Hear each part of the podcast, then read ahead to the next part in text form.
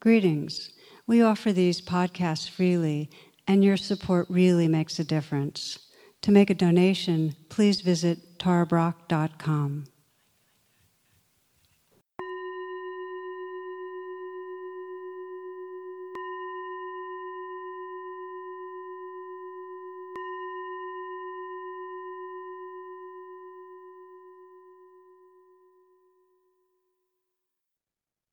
Namaste. Welcome, my friends. For several decades of my life, I had a poodle, two different poodles, love very much. And so I'd like to start with a favorite story that stars a poodle. And this so woman goes to a safari uh, in Africa and she takes her poodle along for company. And one day the poodle runs off after some butterflies or something. Before long, he discovers he's lost. And so he's wandering around and he notices a leopard that's heading rapidly in his direction and uh, the intention of having lunch.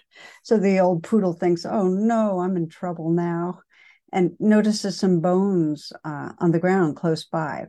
So he immediately settles down to chew on the bones with his back to the approaching cat.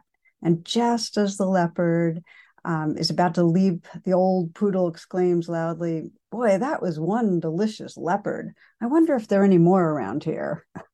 So, hearing this, the young leopard uh, halts his attack and mid strike, look of terror over his face, slinks away and says, Phew, that the leopard says, That was close. That that old poodle nearly had me.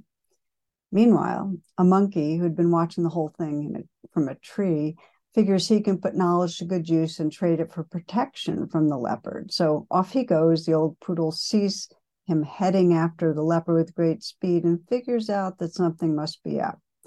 The monkey soon catches up with the leopard, spills the beans, strikes a deal for himself with the leopard. Okay, so the young leopard's furious. He's made a fool of himself and he says, here, monkey, hop on my back and see what's going to happen to that conniving canine. So now the old poodle sees the leopard coming with the monkey on his back and thinks, What am I going to do now? But instead of running, the dog sits down with his back to his attackers, pretends he hasn't seen them, and just when they get close enough to hear it, the old poodle says, Where's that damn monkey? I sent him off an hour ago to bring me another leopard. So, uh, long example of how deception actually really works. And it's a it's a tried and true strategy for surviving and thriving throughout the animal kingdom um, including humans of course. Viruses use camouflage to uh, avoid detection. And of course we hide by conforming or becoming invisible and cats bristle you know they look larger than they are to intimidate and we uh, dress and posture in ways to make impressions to look strong or imposing or militant or powerful. And fish and butterflies you know some of them have those set of fake eyes that are on parts of the body that are not so vulnerable to distract attention from vulnerable areas and we do the same hiding what we don't want others to see. And I'll share my favorite example with you is garter snakes. Uh, the males emerge from their winter dens and they're cold and they need warmth. And so they emit these pheromones to suggest that they're female. Now, garter snakes form these mating balls of 100 males around a real female. And so the pretender gets this major warming hug from 100 garter snakes, and then it turns off the pheromone. I mean, you can imagine the disappointment of all those affectionate males. Anyway, we too, all of us humans, use pretense to attract others, to get attention, to get care.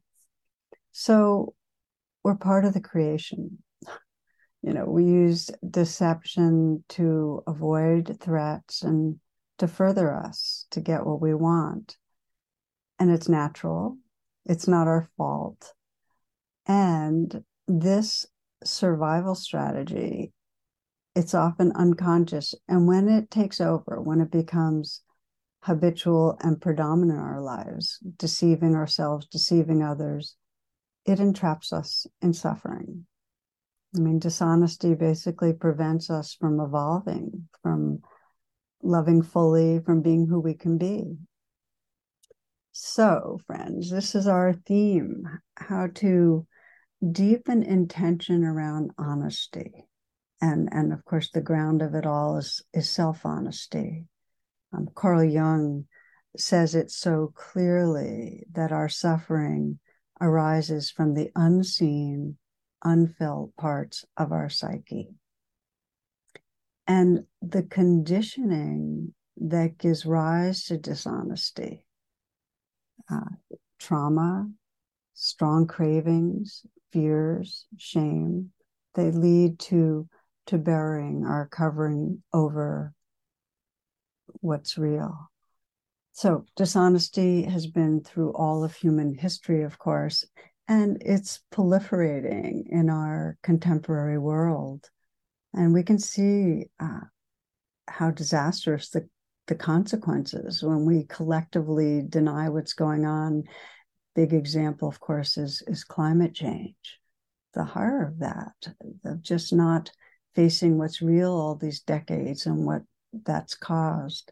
And there are so many other examples. I think of in the United States, um, the concerted effort to not face our legacy of slavery, the horrors of, of continued systemic racism, um, the suffering that's coming from spreading lies around elections. Of course, this is not just the United States, but how that breeds uh, distrust and undoes democracy just how lies fuel hatred, separation. And I think what's most chilling right now is how in our contemporary society how much cynicism there is. There's an assumption of lies.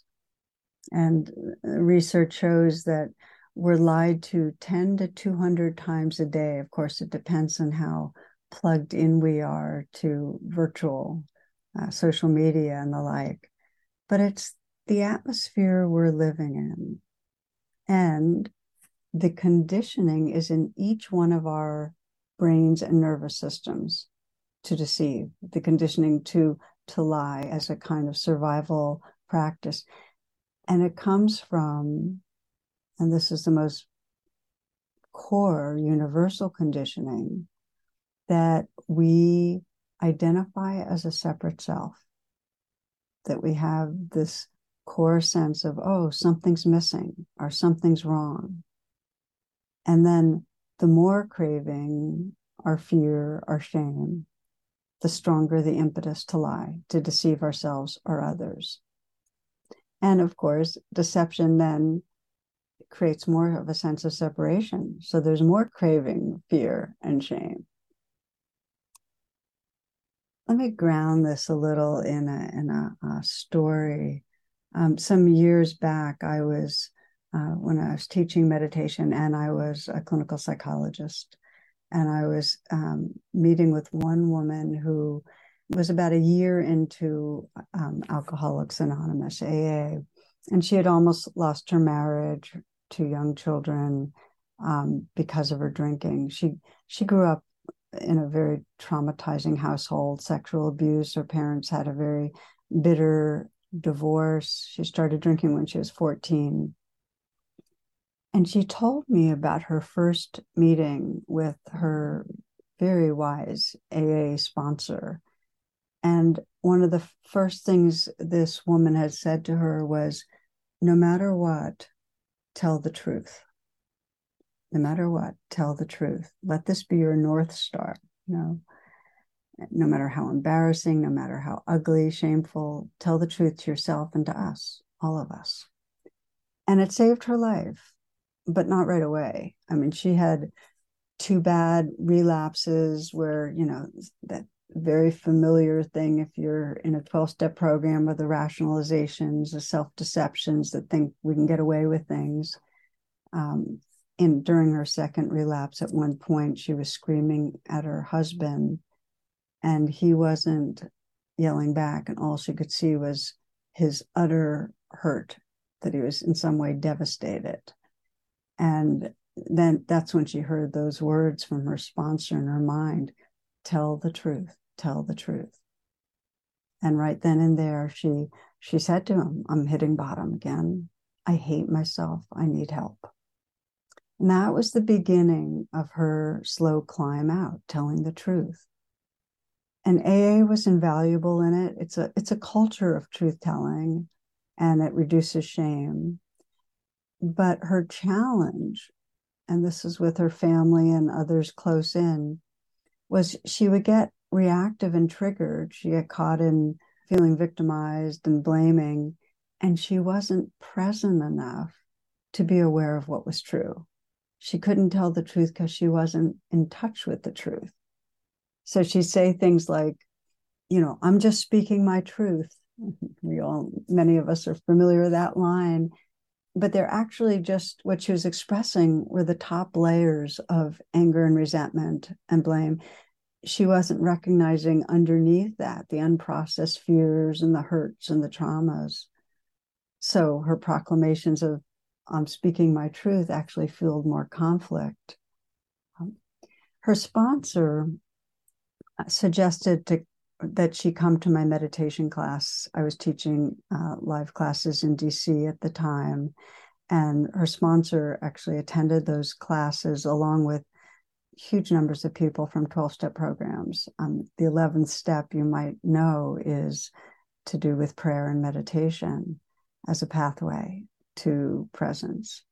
So she started coming. And many of you know uh, mindfulness meditation is rooted in the Buddhist practice of vipassana. That's the Pali word. And the meaning of vipassana is seeing what's true seeing the nature of reality. And the Buddha taught that really our suffering arises from delusion, from not seeing reality, not seeing truth. And right at the center of that delusion is not realizing who we are.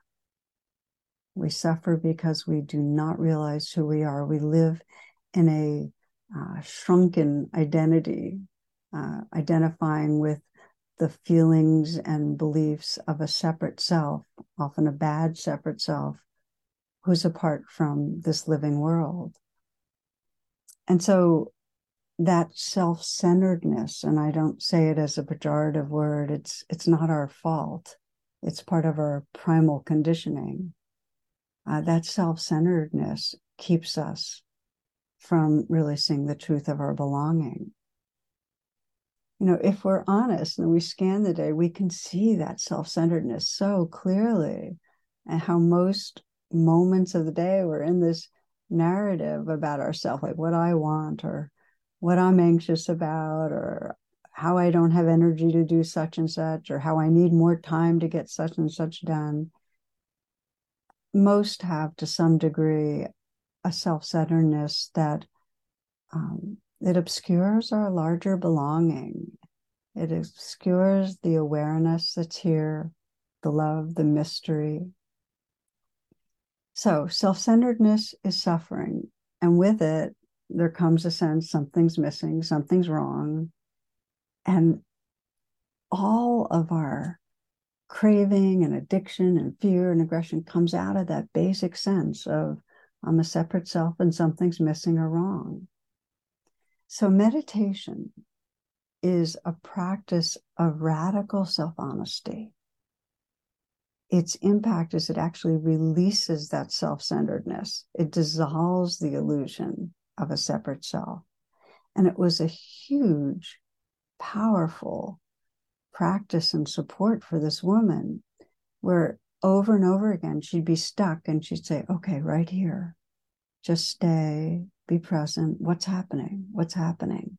And she'd look and she'd see these changing waves of wanting something in particular, wanting a drink, wanting people to pay attention to her. She'd see the ways of aversion, of being angry about the way things were going or angry at a person.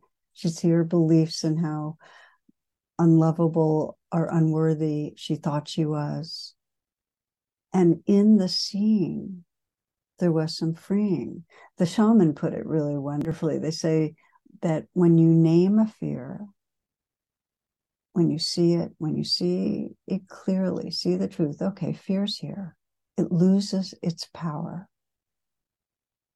And she found this. She would she would be meditating, and sometimes we do it together, and sometimes she'd do it alone. And she'd just start naming what was there. And the more stuck she was, the more she'd slow down and just say, afraid. Okay, ashamed. believing I've really screwed up again, whatever it is. And as she could name things, see the truth in the moment, those passing waves weren't ruling her as much. They didn't block that she also loved her partner and her children, that her life was bigger. So, this is the gift of, of meditation, this radical self honesty, because in presence, in that clear seeing, this life isn't so personal. There's no one it's happening to. There's no one who's causing what's going on. It's just life unfolding. So, in moments of full presence, we're free from the story of the self. We're living in a larger truth. And she was able to actually name that. She was able to talk about the prison of self centeredness and what was shifting. And I remember when she said, when I'm being really honest, I become more like an undefended open space. An undefended open space. So this is a, a story of self-honesty, somebody somebody's experience recovering from uh, substance addiction. And many of you listening who know about recovery know honesty is key. And self honesty is key for all of us. We all have the same core suffering, this conditioning to live in a uh, shrunken reality of a separate self. You know, we all have emotional reactivity and a tendency to cover over what's painful. We all have that conditioning to not be truthful with ourselves and others. So it takes practice, it takes commitment. One man at the end of a, a month long Vipassana retreat, uh, we, we met and he was describing all of his ups and downs and practicing presence, that, that radical self honesty, seeing his tendency to compare to others and his jealousy and his self consciousness and insecurity seeing his loneliness, and also seeing the peace that could come and the, the compassion and the lucidity in his mind and the clarity. So as he was leaving, he said, The joy is in getting real.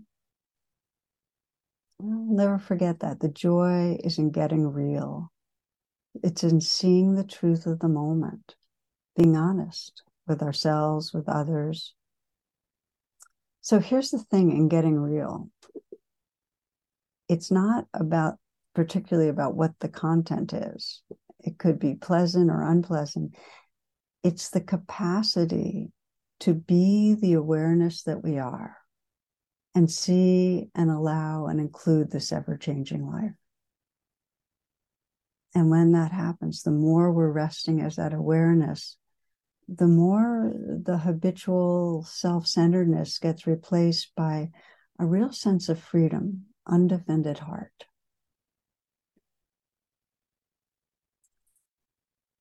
Most of us consciously value honesty.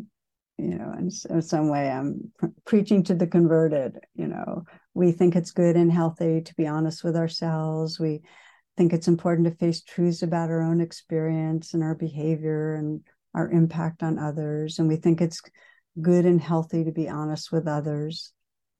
Um, I think of Adrienne Rich, who writes, an honorable human relationship, that is, one in which two people have the right to use the word love, is a process of deepening the truths they can tell each other. It's important to do this because it breaks down human self delusion and isolation telling the truth breaks down human self delusion and isolation. So you might reflect and even sense the relationships where you feel the most closeness. and just notice how much in those relationships the closeness comes from being real, from being honest.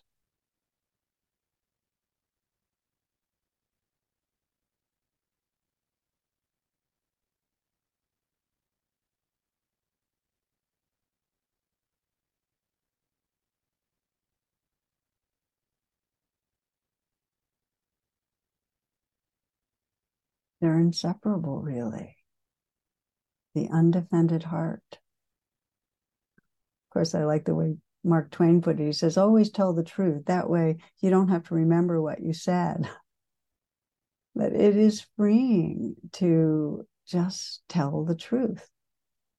And, uh, you know, if we Google, statistics vary some, but they say we lie on an average of one to four times a day, and 60% of adults can't have a conversation without one lie every 10 minutes.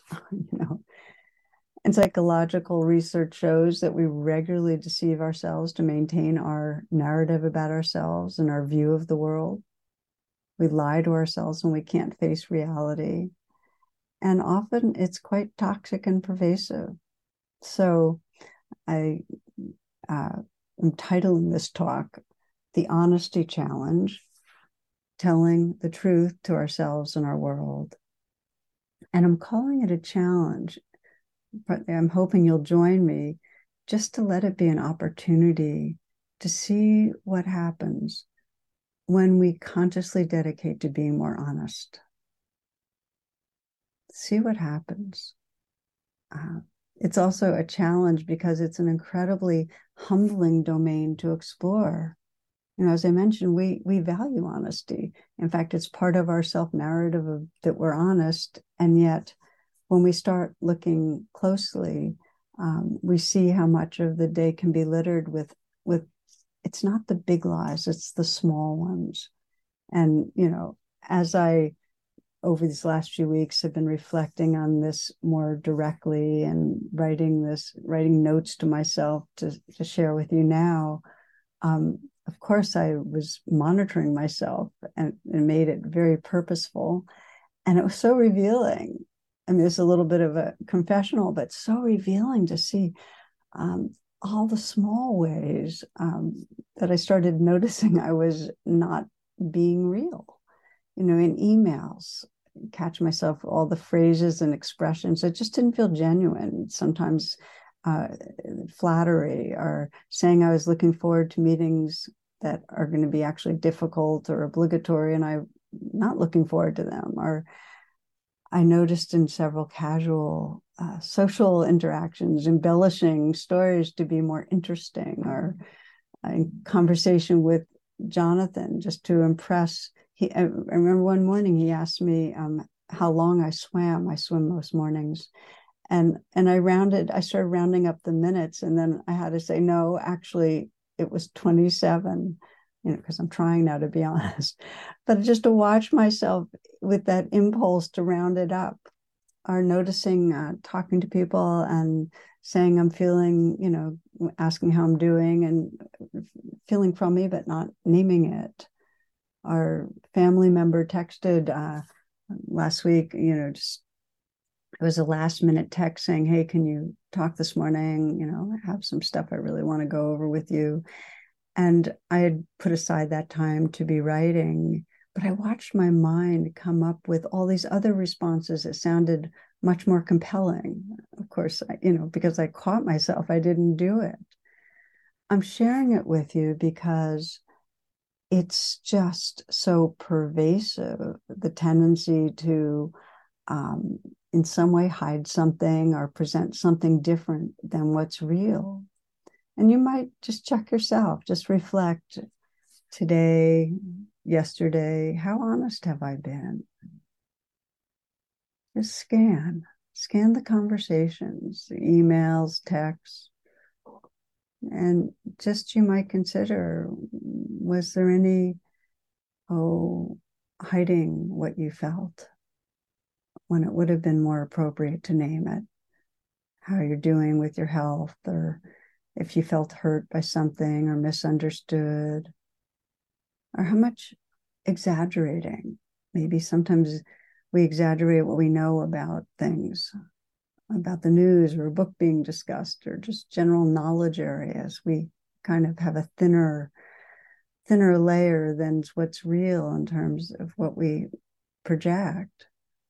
Or maybe making excuses to get out of things we don't want to do, hiding our difficulties or inflating them, dropping names or connections to impress.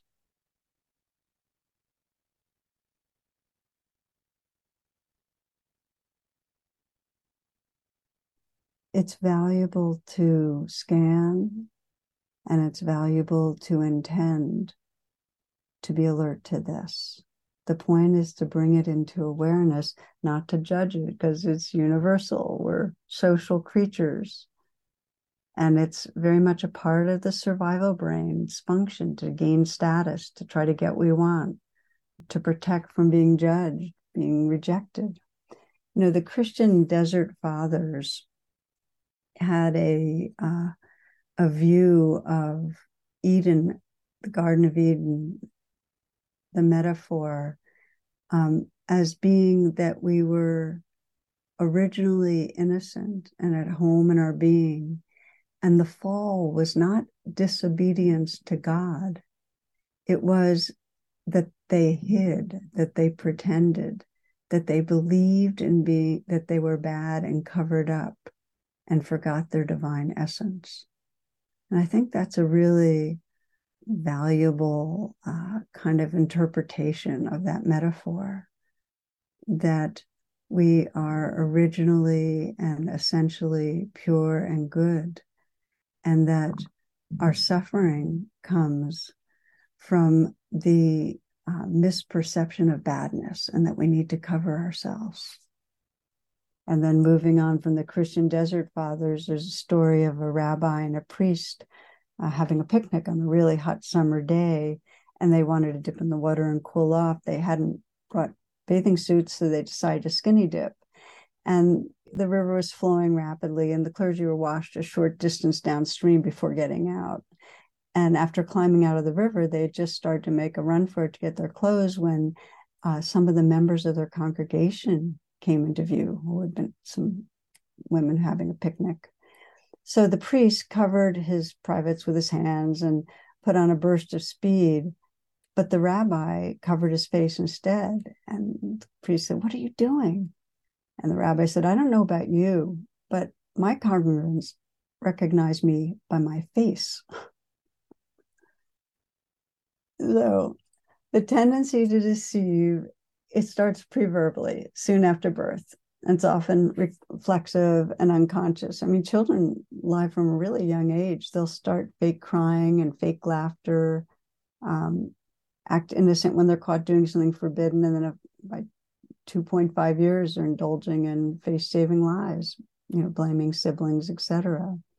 So starts preverbally, and as we grow, it can get baked into our personality. And you might know the word persona, it comes from ancient Greece, and the, it really had to do with the masks that actors would wear. That was their persona.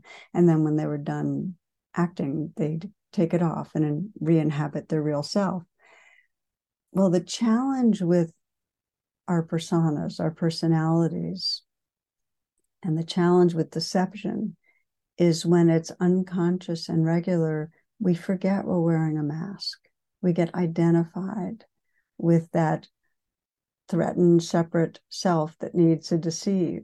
And we forget the deeper dimensions of who we are, of the creativity and full intelligence and awareness that's our beingness.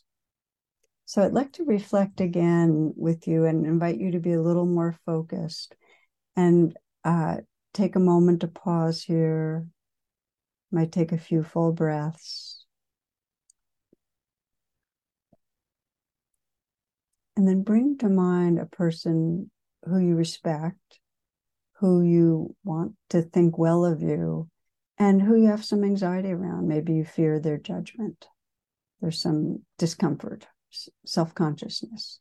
So take a moment to bring to mind somebody that fits that profile.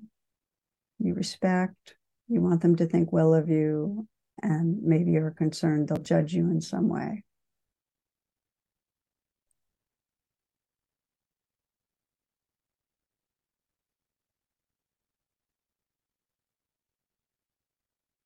And when you have them in mind, just sense what is it you want them to see about you?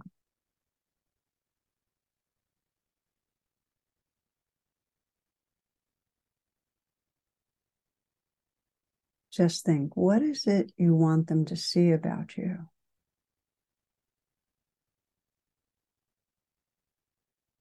And how do you present yourself so they'll see that?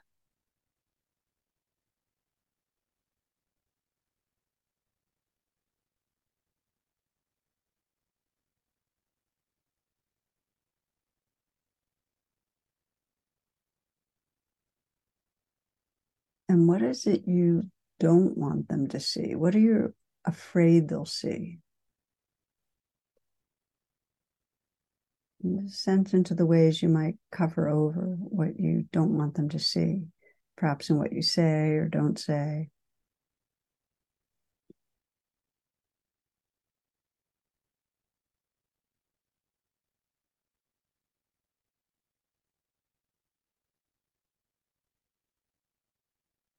And as you reflect on this sense yourself in that persona who's wanting to be seen a certain way and not wanting to be seen in certain ways, and just sense into the stress of that,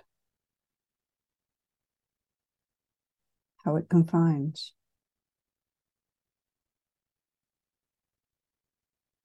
You might even ask, Do I like myself when presenting a mask? How am I experiencing myself? What's the sense of myself? Is there more of a self centeredness?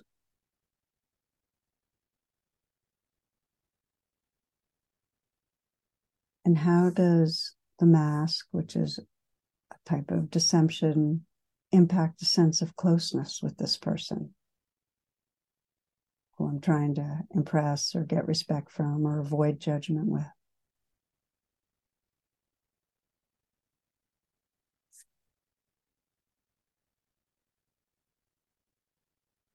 And you might shift your attention now. Take a few full breaths.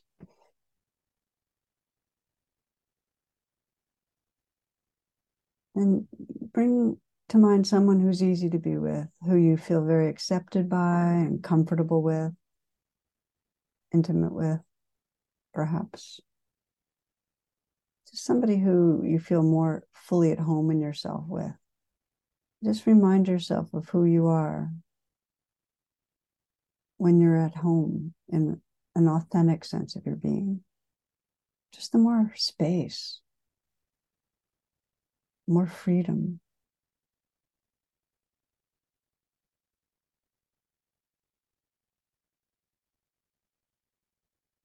so that as you move forward in the days and weeks to come, you can sense just the signals of how the mask can keep you from your authenticity and also what's possible.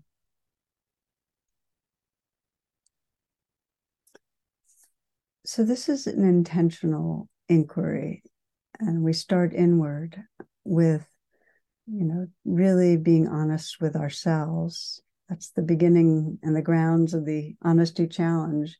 And the inquiry is what's true? What is true in this moment? And, you know, just to name the challenge, it's not so easy. I remember one of my first retreats at the Insight Meditation Society, somebody had posted a quote by Lily Tomlin.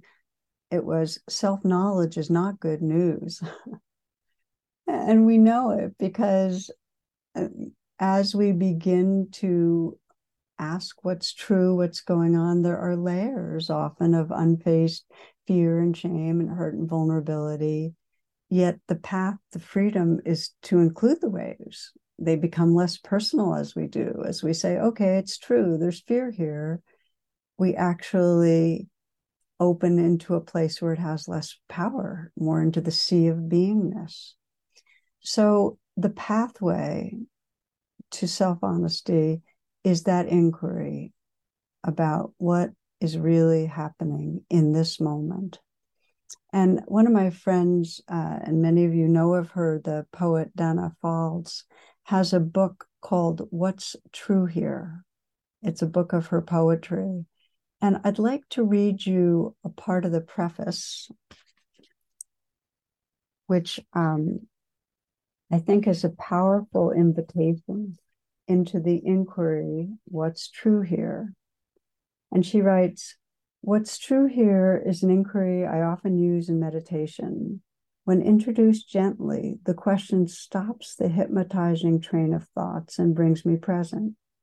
Paying attention to my direct experience of now, I don't so much try to answer the question as be the answer, experience reality firsthand, and know it from inside. Let me describe what it's like when the inquiry arrives in my busy mind. First, there is a pause in the thought stream, an interval of weightless silence. Next, it's as if the skylight in my awareness suddenly opens. Pharrell Williams captures this perfectly in his song Happy when he sings, Clap along if you feel like a room without a roof. I can't say how asking myself what's true here takes the lid off my usually limited frame of reference, but it does. And when the skylight opens, I join with the vastness of which we are all part.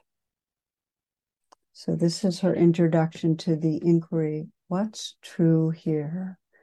And you might try just for a few moments. We'll practice together you might close your eyes or lower your gaze. Again, take a moment to collect, perhaps by relaxing with the inflow and the outflow of the breath.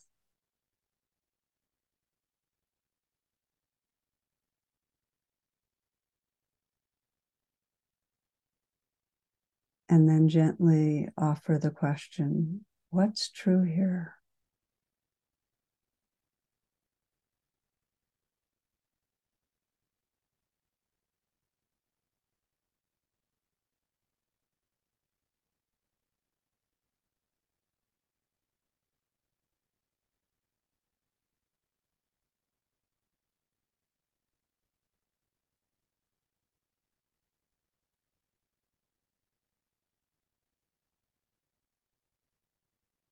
From the awareness that you are. The question, what's true here? Listening, feeling, opening, contacting the life that's here.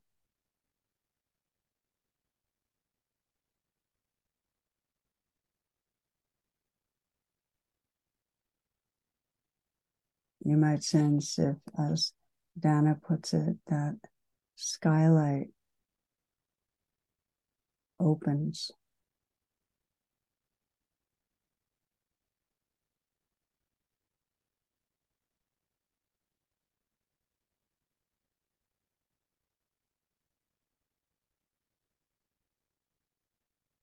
Taking again some breaths. So I want to name the most common block or cloud uh, to clear seeing, what blocks the light of awareness, and that's judgment. And let's say in that brief reflection we just did, what's true here, you were judging yourself for not being here, for not being present, for not seeing anything. Um, and just to notice how that judgment may have blocked the truth of seeing judging. Okay, a judging thought of seeing, okay, mind distracted, there's fuzziness, there's tiredness, confusion, other thoughts. Judgment blocks honesty, it blocks seeing what's true. And in any moment that we're judging what's happening in ourselves or another, we cannot see clearly what's here. and we can't communicate honestly. So that's why radical acceptance actually goes hand in hand with radical honesty. And uh, share a story where this just for me was so clear. One man I was working with uh, some years ago was increasingly alienated from his wife and his 14 year old uh, stepson. It was a newish marriage. They'd been together for three years. And he felt all the problems that they were facing were really his fault. And what was going on was the teen was rude to them both. He would ignore requests to clean up after himself and he'd leave a room while they were talking to him. He's very dismissive of his mother and at times contemptuous with this man I'm telling you about. And so the man reacted with anger. He was offended, he was disturbed.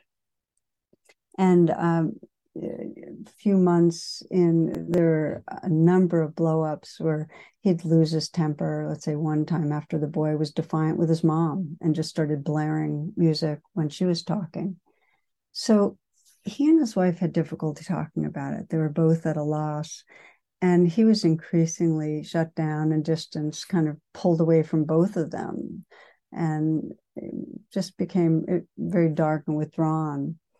So when we met and talked, his real anger was at himself. Like, why can't I be a mature adult and find creative ways to work with this boy and be in communication with my wife? So we practice RAIN, which is the mindfulness and compassion uh, practice that weaves uh, with the steps of recognize, allow, investigate, and nurture. And he recognized, okay, anger, self judgment. And the A is allow. He let that be there, just naming it, allowing it to be there. And then as he started investigating, he got shooken because he realized he had a tremendous aversion towards the boy and he didn't like him. He didn't like his stepson. And on top of that, there was like, I just got sunk. He's just swamped in shame. Like, I, here I am married and I don't like my stepson, you know. And then he then he got into powerlessness. How can I can't make it different? And then fear, I'm gonna lose my marriage. And so he opened into the vulnerability of those feelings, that powerlessness and the fear and the shame. And, and gradually he was able to, as I often uh, guide and invite, to put his hand on his heart and start sensing this hurts. I'm hurting. This is hard. That's truth too. So there was some compassion. And and gradually you know, we did a number of rounds from that space of where he was holding himself more kindly. Um, he could see how his stepson was hurting in, in a way he reminded of himself as a teen, that he was frustrated, agitated, um, anxious young person. So there was more compassion. But still, when, you know, the boy would act out, he'd he'd react. And he realized that he had pulled away from his wife because it was so hard to admit the truth that he didn't like his stepson. So he talked to her and he told her the truth that he the dislike was there, also the care and the concern and the fear of loss of the marriage. He just named it in this very undefended way. And it allowed her to name what was going on for her, which was she was utterly feeling powerless and distraught and like she was going to lose the marriage. And her heart was broken because she was feeling so um, separated from and unable to reach her her son. There's a lot of anguish. So they named their truths. And in doing that, they could team up together uh, the honesty brought them closer and they could create a better field, a better container, more clarity, more boundaries, and more care with uh, her son. And then they also had a therapist come in, and gradually the communication built between the three. It took several years. Um, but the point is what brought them out of the swamp of suffering was beginning to face and name truth. That's what set them on the path. We all have what's sometimes called the shadow, which the painful beliefs and emotions that come from feeling like a separate self, that something's missing or wrong. For this man, aversion, anger, powerlessness, shame. So we need to name it, we need to face it. And the power of radical self honesty is that in the moment that we shine a light on the shadow, we are inhabiting a larger space. We're living in a larger space, and there's more choice. The path of freedom, deepening truthfulness with ourselves, with each other. And the path of freedom is growing truthfulness in our world. You know, I started uh, the conniving poodle outsmarting the leopard because deception is part of survival. And especially uh, when we live with much fear and addictive tendencies, the deception becomes habitual and it blocks us from being at home. It blocks us from living and loving fully. Again, Carl Jung that the suffering comes from the unseen, unfaced parts of the psyche. And that includes our collective, you know, as the fear levels in our world increase, so do the tendencies towards deception and mistrust. And I'm bringing this again as we close because it makes it ever more crucial that we take on the challenge. You know, if we can in our own lives and with ourselves and each other dedicate ourselves to growing our honesty, it ripples out. And it's a courageous thing to do, this willingness to meet life with an undefended heart. It's courageous and it brings more connection and loving to ourselves, to our world. So, as we've explored, the grounds are that simple inquiry, you know, what's true here?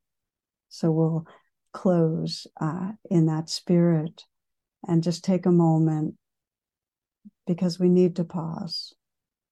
We need to get quiet to reconnect with truth. So let yourself pause right now as we close. Take a few breaths.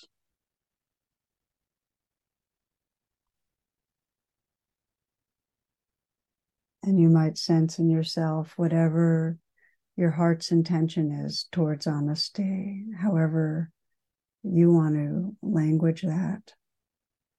May I be more truthful. May I be more honest. May I be more real with myself, with others.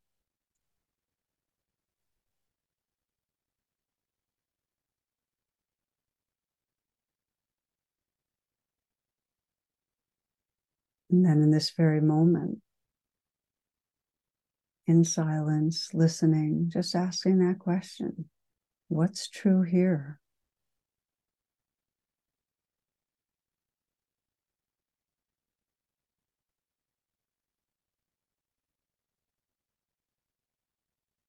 Letting the skylight open, including the sensations, emotions, the consciousness, the vastness we belong to.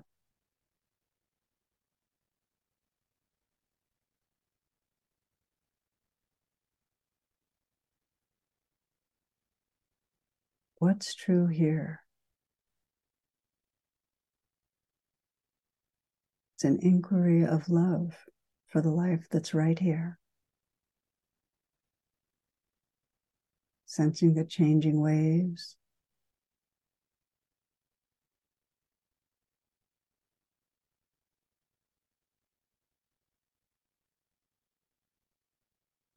the ocean of awareness, of truth. Just inhabiting that truth of who we are.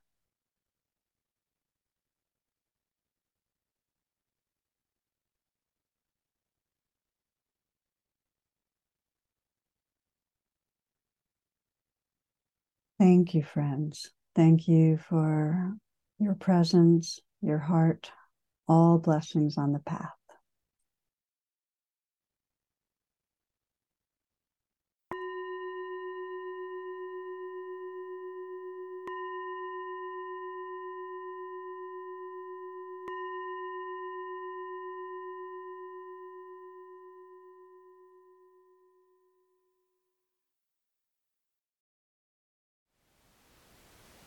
Thank you for listening.